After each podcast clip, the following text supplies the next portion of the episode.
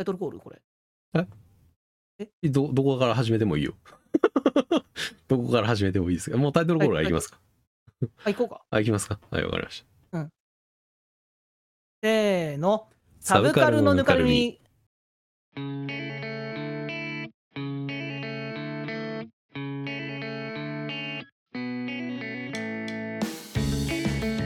だいよんじゅうよんかい、想像力には限界がないというお話。で、とりあえずあれですよね、今回だから話したいのが、うん、アニメと漫画の表現の表現の違いっていうか、違いっていうのでいいのかな、これは結局。まあ、まあ、そこの話になるのかな。とりあえずまあ俺の、うん、経験というか最近経験した話からちょっと始めていこうかなと、はい。エピソードですよね、エピソードトーク、うん。間違いない感じのアニメ見たいなって思ったとこから始まっていくときっかけとして。はい。で、名作なやつがいいな。で、俺最近もうすうす気づいてたけど、うん、ブラッドボーンゲームでいうの好きで、うん、エビルメイクライも好きで、はい、かっこいい武器で異形のものを狩る男たちが大好きなのよ俺は、はい、まあみんな好きだけどみんな好きだけどね、まあ、特に俺結構好きだから、はい、特に好きな方ですね、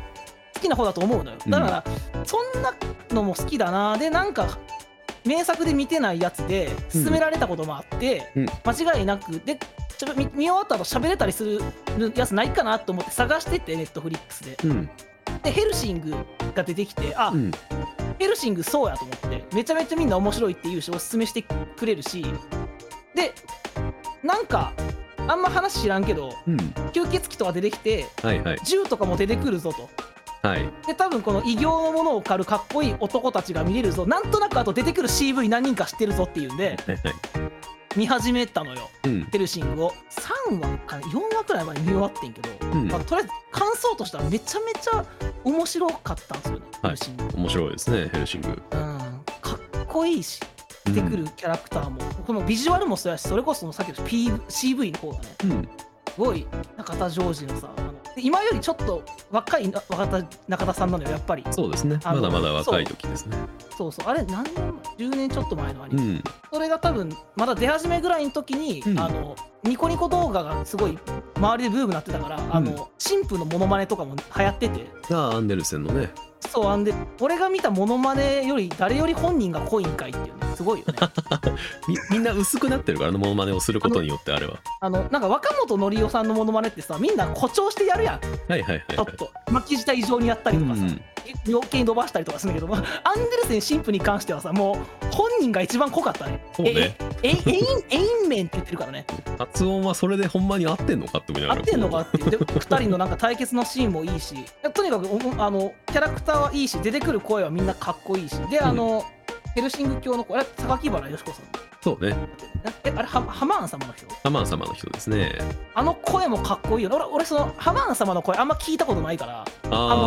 あ。榊原さんのあのかっこいい声って実はそんな聞け、聞けてないねんか。あ、そうか。グサだからあのブラックラグーン見てないもんね。そう、ブラックラグーンもそう見てないねんけど、そう、うんうん。すごいキャラ、いや、すごいなんかそのそのキャラにハマる一番豪華ないい声優使ってんなみたいな、はいはいはいはい、すごいいいチョイスだと思うねんか。なんか。アーカードとかはさ、これ顔イケメンで、まあ、うん、これはなんか俺が最近見たからだっていうのもあんねんけど、その中田さんの声がするには若い顔してるやん、アーカードって分かる？はあはあ、なんか男前すぎるというか、ちょっとこう、うん、なんていう、ちょっとしすぎてるっていうか、やっぱ中田さんはこれおっさんの声のイメージだから、へー、だから、だからなんかアーカードの見た目だけ見ると中田ジョージって感じはしないんだけど、俺は喋、うん、るとすごいハマってると思うし、うんうん、とかお話もなんか最近また勉強した方が面白いみたいな話で言うと、結構歴史とかさ、宗教の話ががっつり出てくるやんか、ああ、そうですね、カトリックとプロテスタントとか、そもそもが、うん、あとナチスの話とかが出てくるっていうか、うん、なんかこれもえ プ, プロテスタントとカトリックってこんな仲悪いのと思いながら見ててんけど俺。あ、そうかそうかそうか、そうですね、そうですね、そこの対立の部分も確かにすっげえののしり合うやん、うん、そうそう、豚どもみたいなこと言うやん、えー、そうそう、それ以上のことを歴史上やってるからね、考えたら。あ、そうなんやけど、にしても豚どもって言うしさ、はい、そ, そんなに殴っていいのは化け物と一教と異教とは殴っていいんやとか、あ、いいですよ、異教とは人間じゃないが競技でしたからね、すげえ価値観と思って俺。でもやっぱそうなんだ、マイルドになってる、大げさじゃないんやろこれ、だから大げさじゃない、マイルドになってるレベルやってるけど、そう、異教とはだって皮を剥いでいいやった時代だから、怖えそうそうそうそう、それで信仰心を高められる時代だったわけですから、実際になったことは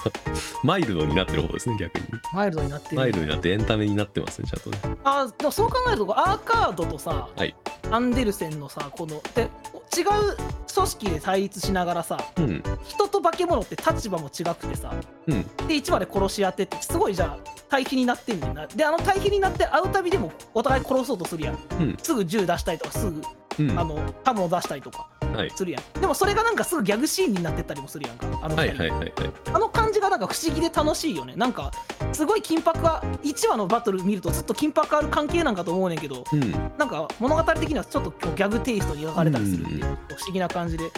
なんか緊張と緩和の見せ方みたいなのもなんか面白いなって思ったし、うん、あもう平野浩太の作風ですね、完全に。そうそうそうそう作風だよね。ドリフターズ読んだことあるかな、見たことがあるような流れだと思うし、そうそう、あとはそうだなあ、最近出てきたキャラクターでいうとあの平田博明のね眼帯した傭兵が出てきてんけど、あトワルカインアルハンブラじゃない、すげえかっこいいなあいつな、もう顔がいい、なんか腐女子みたいなこと言うけど顔がいいよね。もうトバルカインアルハンブラってすげえいい。あトバ、トバルカインアルハンブラじゃないか。え平田博明。あ、そっかあっちか。はいはいはいはい。あ分かった分かった。えー、っとねあれやあのー、ベルナドットか。多分ベルナドットやろ多分。あのー、だからえー、っとセラスとセラスにやたらちょっかいをかける傭兵の。あそう。でしょ。はいはいはいはい。ベルナドットや。かっこいい。平田博明でしたねそういや。こんな顔の平田博明反則よなって。なんか俺が女だったら一瞬でファンになってるわほんまにグッズとか集めてそう、俺女やったら本当にかっこいいと思う、うん、あの敵の出てくるキャラクター、さっきの、まあ、バレンタイン兄弟もそうだけど、トランプ使いのさ伊達男って、ああそうそうだからあるそう、そっちがトバルカインアルハンブラですね。ああそうそう、そのキャラクターもめっちゃ良かった。あれあいつもいちわで死ぬのにこんな濃くていいキャラクターがどんどん出てくる、濃くていい声のいいキャラクターが戦うかっこいいアニメって感じで、はい、すげえ見てて面白いし、あのいいアニメなんやけど、なんか俺漫画で読みたくなって先にいっかい、うん、それがなんでなのかが全然わかんないですね。これはド、ドリフターズ読んでて思うねんけど、うん、このドリフターズのこの、うん、平野浩太の絵で見たい、しかも止め、止め絵で見たいっていうか、動いてるキャラじゃなくて、うん、漫画ってさやっぱりそのか動いてるはずのキャラクターの一番かっこいいとことか切り取ってるやんか、うん、バトルのその出てきた時のポーズとかもそうなんやけど、うん、すごいその俺ドリフターズって呼んでる時にそこがかっこいいなって思ったわけよ、ポーズというかキャラクターの、うん、でそれをヘルシング同じ作者だなって思って見た時に、これ漫画で見るとこういうコマになるのかなって想像して見ちゃってたのよ、もうにわくらいから、はいはいはい、動いてるこの動くとこうだけど、この動いてる部分の一番かっこいいとこここやから、コマでは多分ここやなっていう、うーん、そこでまず一発目味わいたいっていうのがまず、今のコータのこのあとこのなんていうのか濃くて影の濃いさ、うん、パワフルな絵っていうかさ、うん、この絵でヘルシングを楽しみたくなったのよ一回。もちろんその絵のかっこよさはアニメに落とし込まれてるだろうし、うん、アニメはアニメでかっこいいんやけど、やっぱまずカラーだし、はいはいはい、アニメはで漫画はこの白黒、やっぱ白黒だからこそのこの影の濃いさ平野浩太のこの絵ベタが入るよね、平野浩太はそうやね、ベタが入るじゃん、うん、あの特にこのキャラクターがすごい怖いこと言うとき顔が影になる顔とか、今ドリフターズ見ながら言ってんねんけど、そう特に入るから、うん、この平野浩太の絵で一回ちゃんとたしあの味わいてえなって思ったっていう。へー、これともう一個は、えー、っとセリフをちゃんと文字で読みたいって思ったから。ああまあ確かに音だけ聞くとちょっと分かりにくいセリフは多いのかもしかしたら。あよしよかった、ちょっと伝わった嬉しい。ああのいや、まあ、アーカードのセリフで、はいはい、例えばとてもとてもいい夜だってセリフがあるんだけど、一番で言う こ, こことか一言だからすっごいいいねんか、この重い一言にドシッとした中田翔司の ピーブイ が乗っかってすっごいかっこいいねんけど、結構長く喋るセリフもあんのよね。中田翔司の ピーブイ？ あ シーブイシーブイ ごめん シーブイシーブイ ごめん、うんうん、だ長く喋るシーンとかはなんかすごいかっこいいこと言ってんねんけど、これはちゃんと文字で読んだ方が入ってくるんちゃうかって思ったのよ俺。うーん、特にセリフ回しとか好きだから文字でこう、うん、しっかりこのセリフの良さを読んで味わいたいって思ったのよね、うんうん、このふたつの要素がそのだからまずは漫画で読んで内容、この漫画ではこうだよってかっこいいシーンと、うん、セリフはこういう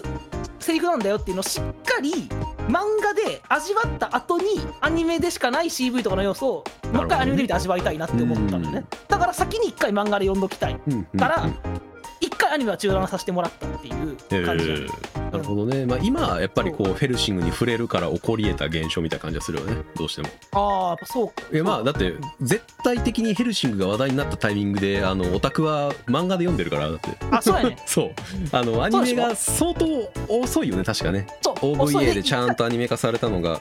なんか一昔、あ、そうそう、テレビアニメはもう別もんやから完全にあれはなんか平野浩太がそもそも大批判してたしだからこそ オーブイエー が作られたわけだから、うん、そうそうそうそう、それは聞いたことある、うん、だから オーブイエー を見てる人はやっぱそもそもが絶対なんか原作が好きだからっていうのがあるよね。そうやねん。だから原作を絶対に読んでるんですよ。だからそうやねん。だから俺アニメからそうそうアニメから入ったから今触れたから起こり得た現象な気がしますね。そうそう、うんうんうん、ドリフターズもさ、俺漫画好きで読んでてアニメ化してて、うん、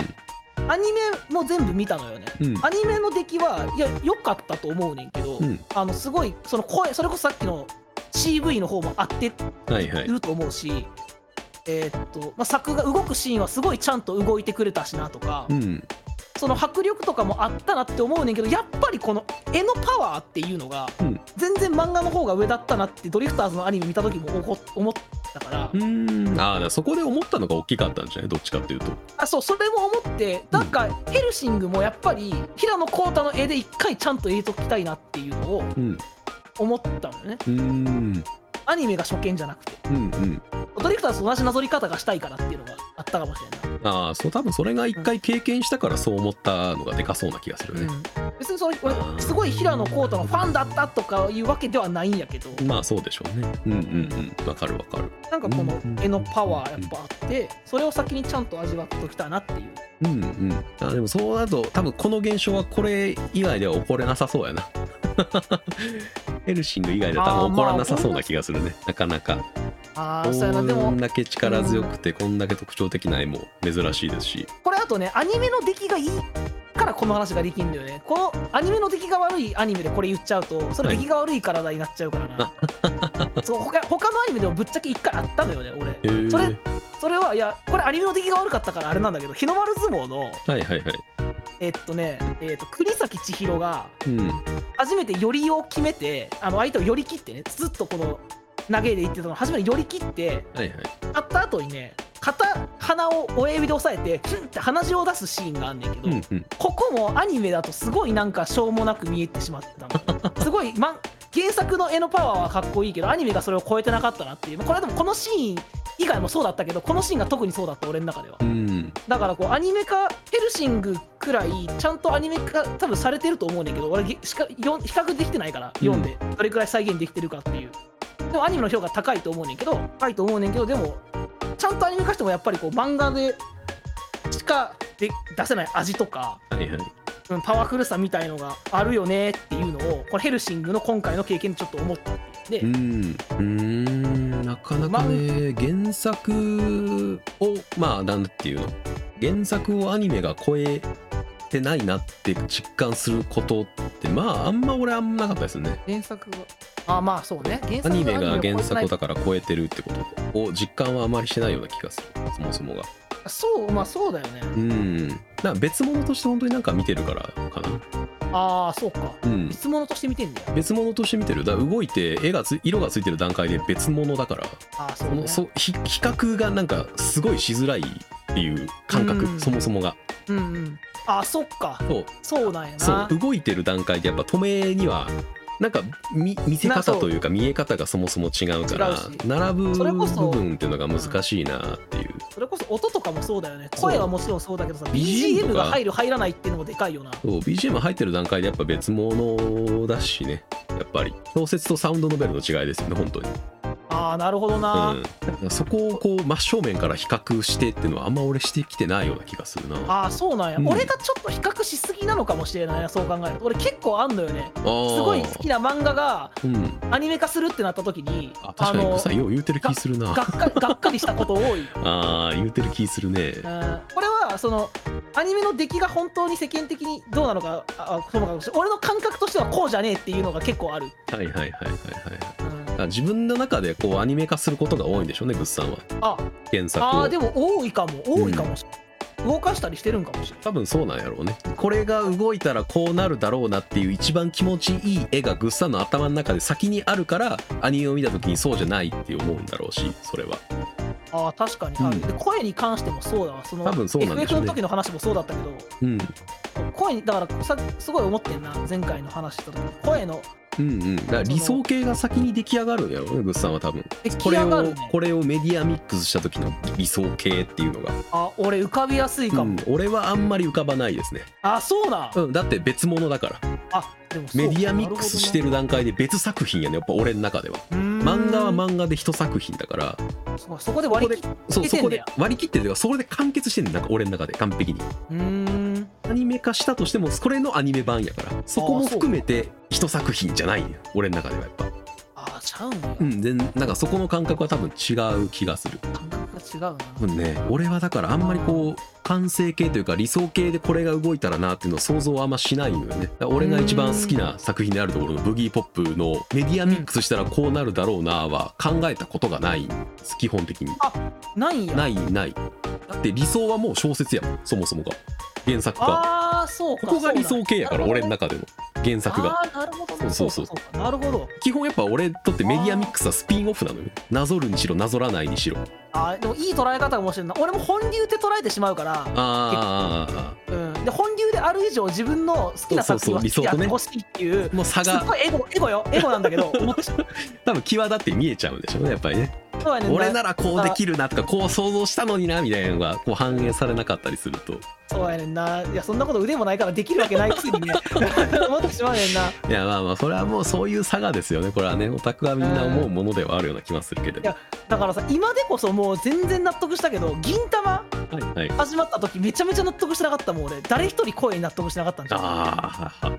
うん、すっごい当時でも豪華な声優だったんだけど、うんうんうんうん、えーって思ってた。俺銀さんの声とかすっごい嫌だったもん最初。ああ、批判多かったらしいですね、銀さんはね、やっぱ。うん。今はもうかんもう今なんやろ、こんな長く続くと思ってなかったから時間が解決したよね、うん、もうもう分かった、銀さんだよ、銀さんしかくすぐたしかいねえよって思ってるけども、うんうんうん、他のキャラも全然あのハマってると今なら思えるけど、うん、ああ、そう、銀玉でも一番納得せえへんかったんカツラだわ俺。ズラ、はいはいはい、一番納得できんかった、石田明。ああ、あのズラじゃないカツラだの言い方が全然違った俺の中で。あ、もっとさらっと言ってほしかったんっていう。いちわでね、めっちゃ覚えてるわ俺、うん、当時学生の時録画して始まるっつって大好きだった銀玉、うん、まあ当時全巻持ってたから、うん、録画して見てズラじゃないカツラだがいちわから出てきた時の俺のこれじゃない感半端じゃなかったな。そう、でもないんやろうな、取りに行くにはこの感覚。あんまないですね。ない方、ない方が、ね、ない、ない方がいいわでも絶対こんなこと悩まんでいいやから、ね、あまり苦しむことはないね。あのー、原作と違ったな、まあ、そもそも別物だからなってのやっぱ思ってるし、やっぱアニメってね本当に総合芸術すぎて、うん、一人の人間の意思で変えられるところが少なすぎると思うねんな。もうそうね、だから、まあ、監督だけの手柄じゃないし監督だけの責任じゃなかったりするしね。で、そう、チームで作ってる以上どっかが遅れたらどっかが割を食うわけやんか。そうだねそうそうそう、その通りだね。そうだからなんか難しいよねって思うよね、やっぱ。シンプルにその漫画でやったこと小説でやったことをやるって完結できて、その作作った人の世界がそこに全部落とし込まれてるのがやっぱ漫画と小説な気がするから。あ、確かにな。一人で作れないアニメでそれを表現するってのは難しいと思うんだな。チームの中でも意見割れるやろうしな、うん、その表現、これをアニメに落とし込むときこうしましょうって言った時の会議が絶対一致せえへんやろうしな。そうそう、みんなで。でなんかそこを想像したことはあんねん。俺が原作者やったとしたら多分どの シーブイ 連れてきても俺納得せえへんと思う。あー、なるほどねどんないい声で、どんな俺が好きな声優で、どんだけ聞いてきた声だったとしても多分俺の理想じゃないから、絶対俺の中にしかないから、その理想の声って。あー、なるほどね。愛はあっても正解はないから、多分俺多分納得はしない気がすんねんなその感覚で多分いるから多分なんか別物になってるのかも俺の中で。俺あんまその話書いたりせえへんけど、うん、もし俺が原作者やったらっていう話書いてたら、うん、理想の声優が決まってそうやわ。ああ、その人やったら OK にしそう俺。はいはいはい。やっぱ完成形がある。あの絶対あるな、うんうんうん、映像が俺の頭の中にあってそれを多分文字で頑張って書いた感じになると思う。だから、うんうん、文字に全部落とし込めたものじゃないねん多分俺がかかなんか書いたとしたらね、話俺が頭で想像したものを頑張って文字で説明したものになっちゃうんだよね、はいはいはいはい、うん、そこにちょっとこうしたい言い回しを足したものになるような気がする。うーん、うん、あー、捉え方がそもそも違うんだね。多分そうなんやろうね。この作品作品なんやろな、作品の何に対する捉え方なのかよくわからんけど、いや本当にわからへんけどね、言語化が多分一番難しい部分の捉え方な気がするけれど、うん、なるほど、その差で生まれてしまうこのがっかり感がっかり感がっかり感と逆に期待感っていうところは今回はヘルシングで際立ったってことよね。でも今ね俺ね、うん、P、シーブイ か、C、ピーブイ として間違いすぎやけど シーブイ が全然浮かんでなくて、はい、読んでて、うん、映像でも表現でき、うん、頭の中で想像できてなくて、うん、どうアニメ化されても納得できない作品はいっこあって、それが一番俺が好きな漫画だわ。ああ、しおりエクスペリエンスですか。うんだからその感覚に俺は多分全部の作品に対して等しく持ってるんだと思う。ああ、なるほど。大小ありつつ。シオリエクスペリエンスはもうなんか映像で想像とかじゃなくて、やっぱ絵にこのいちまいの絵に落とし込まれすぎて、ああ動いた視点で絶対これじゃなくなるから、うんうん、動かさへん動かされへんだよね。なんかその感覚に近いと思うね、俺が持ってる感覚は。なるほどな、この感覚に近いか。そこが完成形だから。あーあー、分かる。なんか分かってきたな。うん。うん、やっぱスピンオフですよっていうアニメ化。シオリエクスペリエンスは作者がもうあの映像が断ってるらしいから絶対ならへんねんけど、うん、もしなったらそれはスピンオフやし多分見えへんと思うイメージがね上書きされるのも嫌だしみたいな。そこまでいくとがっかりはしない。はいはいはい、離れすぎるとね、うん、だから俺多分あんまりがっかりまではいかないやと思うんだよな。あー、なんか違ったなっていうのは言ってる気がするけど、がっかりせえへんねや。がっかりまでいかへん。そもそも期待してないからだってメディアミックスに対してそこまでの期待値がやっぱりいかないから、多分そのその感覚があるような気がするね。ドミニクがなんか文字にいっぱい触れてて、俺はちっちゃい頃やっぱ映像ばっかり見てたからっていうのもあるんだよね。あー、かもしれないね。ここはなんかある気がするよね。なんか、なんか俺はなんかね、うん、想像力というか、その自分の中で想像したものって誰も勝てないものだと思ってるから、やっぱり。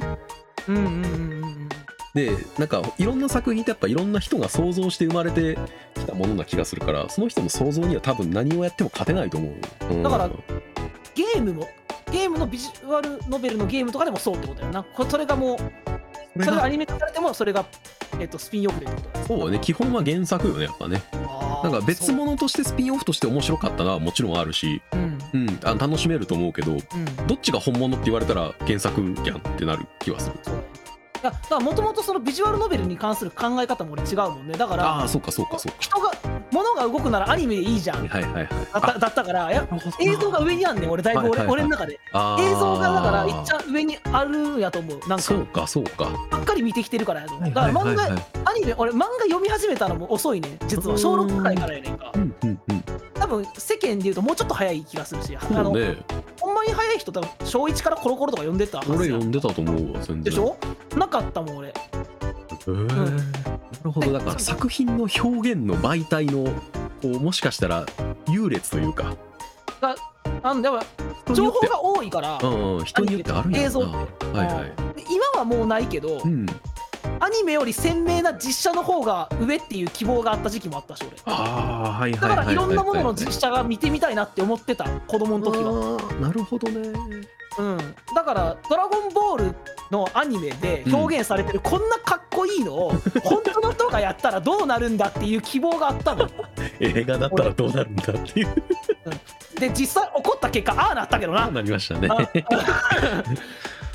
だからでそれがいろんなものに打ち砕かれていったから今そうそうじゃなくなってんねんけど、もともと多分そういう俺の何映像に対する考え方、メディアに対する考え方のなんかその形成のされ方があったような気がするな。なるほど。それによって変わる。やっぱりアニメが上ってのがずっとどっかであったから、うん、アニメを、うん、アニメ見りゃ良さが分かると思ってたのに漫画に戻りたくなったっていうのがちょっと新鮮やったじゃないかな今回。ヘルシー。そういうことなんやろうね。今までになかったんでしょうね、うん、こう今まで自分が上だと思ってた表現があれ上足りないって思ったんでしょうね足りない、もうもっといいのかもって思ったってことなんですね。そう、あ上全然そう、別に上とか下じゃないねんけど、なんかこう上位に来てたって感じだね。多分上上なんかね優劣じゃなくて上位に来てたっていう。だって映像の方がさ、あーはー映像の方がそれこそ総合芸術で見せてくれる情報は多いし、うんうんうんうん、のいろんなものでこっちの気持ちも動かしやすかったりするわけや、はいはいはいはい、音楽を乗せたりとか。もちろんそれがない方がいい時だってこれまであったんだから、もっと早く気づくべきだったんだけど、うん今回のことにはなんかヘルシングでハッとしたのよね。ああ、面白い気づきですよねそれね。面白い気づきやと思うわ。なんかこれがなんか全然んって言われたらどうしようかなって思ってたんやけど、今回の話は、うん、まあまあ、うん、なんか俺はその感覚には味わってはないけど、そのなんでそうなってるのかは今は分かったよ。分かった、あよかった、うん、そうそうそう、その俺は味わったことないの視点で伝わらん話になりそうだなと思ったけど、すっごい理解力があってよかったドミニク、うん、伝わらない話を言語化するのが面白いんですから、そら話すってそもそもが そ, それを楽しむ部分ですからね。本当にそう。あ、なるほど。でも文字情報とその映像での、えー、と表現の情報量で考えると、うん、また明らかになればね映像の方が多い。あのー、なんていうの、量はやっぱ情報量としては絶対多い。いろんなものを表現できるはず、うん、もうね、そもそもがね。ああ、そうなるとなんかなんで俺は多分文字とか想像の方にこう重きを置いてるのかって考えると、やっぱ多分小説とか読んで想像した機会が多かったからみたいなことになるのかもね、もしかしたら。で、多分想像の仕方がそもそも、ね、俺と違うんやろうなって思う。ああ、多分それは違いそう。映像を作ってるから。はいはいはい。だから小説を例えば俺が読むとする。うんうん、例えばまあいいかな、ドミニクと共通で喋れそうな映像化して映像化したらすげえ良さそうだなって思ったやつでいうと、それこそブギーポップのエンブリオとか、はいはい、俺映像で見てみたいって思ったのよ、うんうん、すっごい映像映えしそうな内容だなって思う、はいはいはいはい、言うてたね。俺の中で俺の中でバトルのそのシーンの想像、俺がもセリフとか、うんそのどういうシーンだったか文字では覚えてないけど、エンブリオを頭で想像した映像は残ってたりすんねんか俺の中で、はいはいはいはい、だからもしエンブリオがもしアニメ化された時に俺の想像より上回ってたら、それは OK になん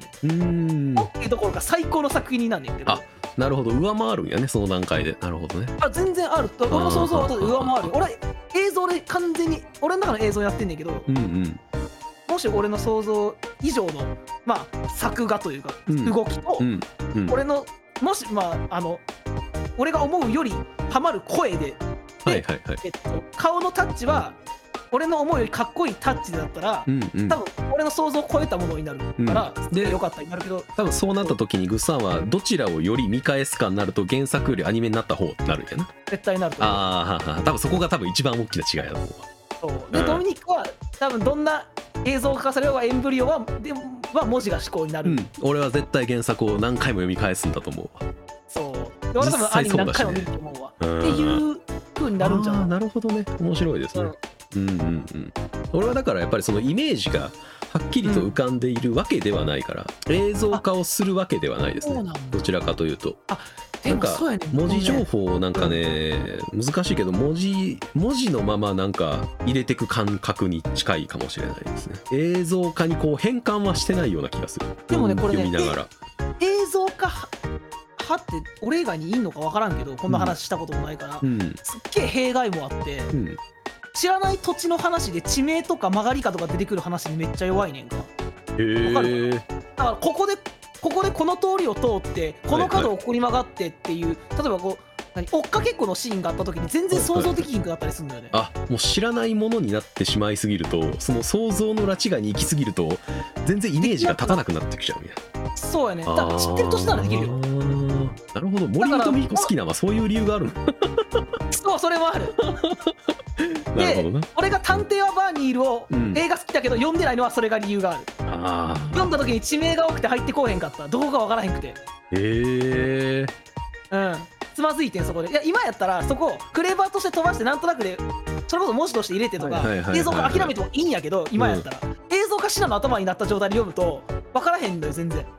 映像ができないから、そう、弊害も実はあるな。あるね、それは。うん、うん、だからフレーバーとして受け取りにくかったのも多分それが原因なんやろうね。昔。ああ、それもあるやろうな、うん。なんかイメージとして自分の中で確立がしないと次に進みづらくなっちゃうっていう。ものなんでしょうね。部品として一つ一つこうイメージ化して置いていかないと、もう一回出てきた時にそれをこうパンって出しづらくなるというか。それこそそう、初めて俺が面白くないって切った時のシュタインズゲートの最初の説明とかも、はいはいはいはい、イメージできひんかったからうんって思ってたずっと。あ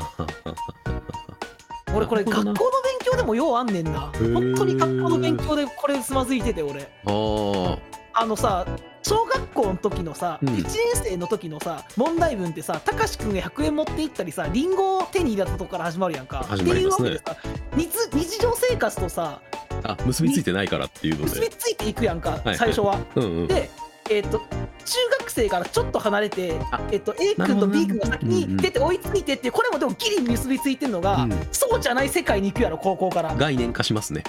これが分からへんかって何の話してんのか分からんくなった勉強もめっちゃ多い。 X はなんやねんみたいなことになってくるんだからあ, あとね、存在しない数って何、うん、っていうなんで何無理そうそう、無理数が出てくる。愛ってなんやねんみたいなね。そう、ルートはどういう状態やねんみたいなのがよくわからなくて、そうそうそうそうっていうのがあるから、俺勉強でも結構そこでつまずいてるかもしれない。なるほどなるほどなるほど。だから根底にあったんやと思う。多分あると思うね。だからなるほどなあ、面白いですね。あ、ほんまにこういうなんかぐさんあれやねんな、こう理論立てて考えるのは得意やけど数学は苦手みたいなことなんだよな。そうやねんなそう数学ってあのイメージ化するんじゃなくて、それをイメージを落とし込む、数学語に落とし込む作業だからあれって。そうやねん、だからつまずいてんねんけど、もう一回だからこそ高校からの数学が本当に分からへんから、もう一回ちょっと久しぶりに問題ちょっと見た時に、この間たまたまちょっとまたやってみたいなって思ったっていうか、うん、いや向いてるとは思うからね。そこのなんかあの仕組みを自分の中で作れれば全部解決しそうよね、うんうん、その考え方の仕組みというか、そうそうそう、イメージのイメージじゃないというか、なんか俺がしてないしてるこのパターンじゃないやつがなんかいる、うん、多分、うん、もしかしたらそのイメージ化するところになんか逃げ場所を作るかよね。よくわからないものというイメージを作るという。ああ確かに、今やってるフレーバー化と同じような感覚っていうのを、うん、何かしら身につけていくと、なんかいろんなものをなんかすんなりとすげえ理解していくのが早くなっていきそうよね。なんかそうなる、なんかそれがもしなんかもう一つできると、うん、なんか苦手なさっきのなんかその小説とか、はいはいはい、ちょっとにが難しいと思った小説とかを読めるようになっていくんかもしれんな。もしかしたらなりそうな気がするよね、うんうん、想像ができないからよくわからないものではなく、よくわからないものとして想像するということをしていくと、全然見たことない遠い場所の地形だけれども地名だけれども、うんうんうん、こういうところなんだなっていうのがどんどんどんどん積み重なっていくことができれば、そうだね、うん、苦手意識はどんどん克服していけそうな気がしますね。そうだろうね。こういうイメージの仕方ね。へえー、どうだろうね。どっちが多数派なのかはよく分かんないけど、あんまこうこんな話をすることないからな。いやほんまにないよ、ね、でも結構根底にあるよね。なんかその好みとかあの好きになる作品とか。しさっきのアニメ化した時の、いや俺はいいと思ったけどな、いや絶対違うやんっていう、そこの噛み合い性のね部分とか、うん、そこを多分想像の仕方が違うんやろうな、うん、でこういう、いやめっちゃいいって全然違うって別にどっちでもいいってって言ってる、そこにドミニクがいるやろうね、うんうん、ドミニクがどっちでもいいよのとこにおるやん。そうそう、それはそれでいいやんで、まあ、確か違うなとは思ったけど、うん、違うなと思ったのにえらい熱入ってないやんかって俺は思ってしまうけど、うんうん、なんかね、うん、そうじゃないねんな。そうそうそうそう、原作が正解だからっていうね、うん、そうね。そうで初めて読んだ漫画がね、先にアニメで見たワンピースやったりしてんのよ多分もうそら映像上位になるわな。あのだから最初の漫画の入り口って、うん、まあアニメの続きが見れるものだからっていうんで入ってるから。あ、なるほどね。漫画が好きだからっていうわけじゃないのよ、うんうんうん、最初の最初はそもそもよく考えたら、うんうん、話の続きが先に読めるからっていう。でその時に漫画の方がアニメよりいいじゃんなんて思ったことなかったの最初、うん、初めに触れる作品の媒体によってやっぱ全然変わってきますね。やっぱその、うん、触れたものの数とね。ああ、俺どっちかというとやっぱ子供の頃に触れたのは多分小説もあげたけど、多分ゲームの方が先だと思うし、俺幼稚園の頃からゲームやってたから。 そ, その時のゲームってさ、でも今みたいにめちゃくちゃ スリーディー モデルで動くとかじゃないわけや。じゃない、そうじゃないから多分想像を膨らませてたりしたりあとは自分でこうやっぱキャラクターを動かしてなんかこう進めさせる必要がやっぱ絶対どのゲームもあったから、うん、多分自分で思考することにある程度多分慣れてるんでしょ。そうだね。そしてその映像化されてないその想像、そのドミニクがなんと頭の中で想像の仕方もゲームで多分養われてると思う。それこそドラクエだってあの主人公たちが戦闘画面に出てこないですからね。あ、そう。ドラクエは敵だけ画面の真ん中にいて攻撃って押したらバチバチってエフェクトだけ鳴ってね、モンスターさん体並んでるあの感じね。あ、そうそう。主人公たちがだってグラフィックで出ないですから、どんな格好をしてどんな構えでどういう攻撃をしたかは全部想像するしかない戦うって何してんだよみたいな話だから。そうだそうだね。剣で切ってんのか。うん。ああ、そこは想像か。そういうところから始まってるのかもね、もしかしたらね。で俺がちっちゃい頃好きやったゲームをアクションゲームでキャラクターが動くねんな。見えるもんね。さあ ディーピーエス でね。そうして見ることができんですよ。ああ、だから紐解いていくとやっぱちゃんとこう幼児体験というか子どもの頃に経験したものが下地になってるんやなとよくわかるね。うん、あ、それがだから一個ひっくり返るような体験だったんやろってことだね。そう考えると本当ヘルシングすごいね。だか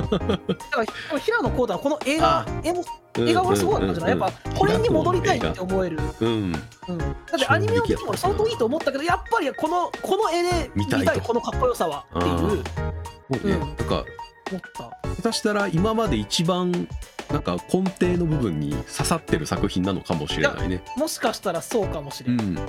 ヘルシングに関しては俺買おうかなって思ってるもんな。だってあ、原作買った、うん、買った、買っても損しなさそうやし面白いし。損しないと思いますよ。原作俺もあの手に取れるところに並べてある。ああ、いいね。で全部でじゅっかんとか。そうそう、短いですし、俺俺の周りにはねじゅっかんで終わる名作漫画が全部置いてあるのよ。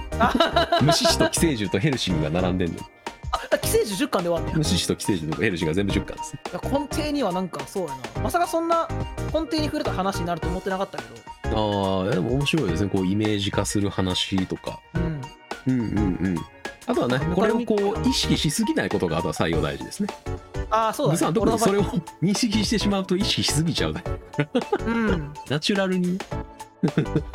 け取りつつ。今までの今までのこのイメージの仕方も否定せずに。そうそう。うん、なんかなんか新しい、うん、体験を吸収しつついければ、よりなんか楽しめるものが広がっていくんだろうなっていうのが、うんうん、よく分かった気がしますね。そうだね。うん。いや、まさかヘルシングからここまで広がるとは。いや、俺も思わんかった。全然思ってなかった。なんかいい感じに、なんか俺は腑に落ちたし。いや、俺も腑に落ちた。なんかいろいろ深いお話でしたね。そういえばこうだよなってところがいっぱいつながって、うんうん、あ、そうだったんだ俺って言って思った。ね、再発見になった気がしますね。うん、なんかぬかるみっぽい話ができたような気がする。ああ、いい気がする。いい話だったような気がする。いや、面白かったですね。だからありがとう。すっきりしたしょうがない。じゃあというところで今回は以上ですね。以上です。はい。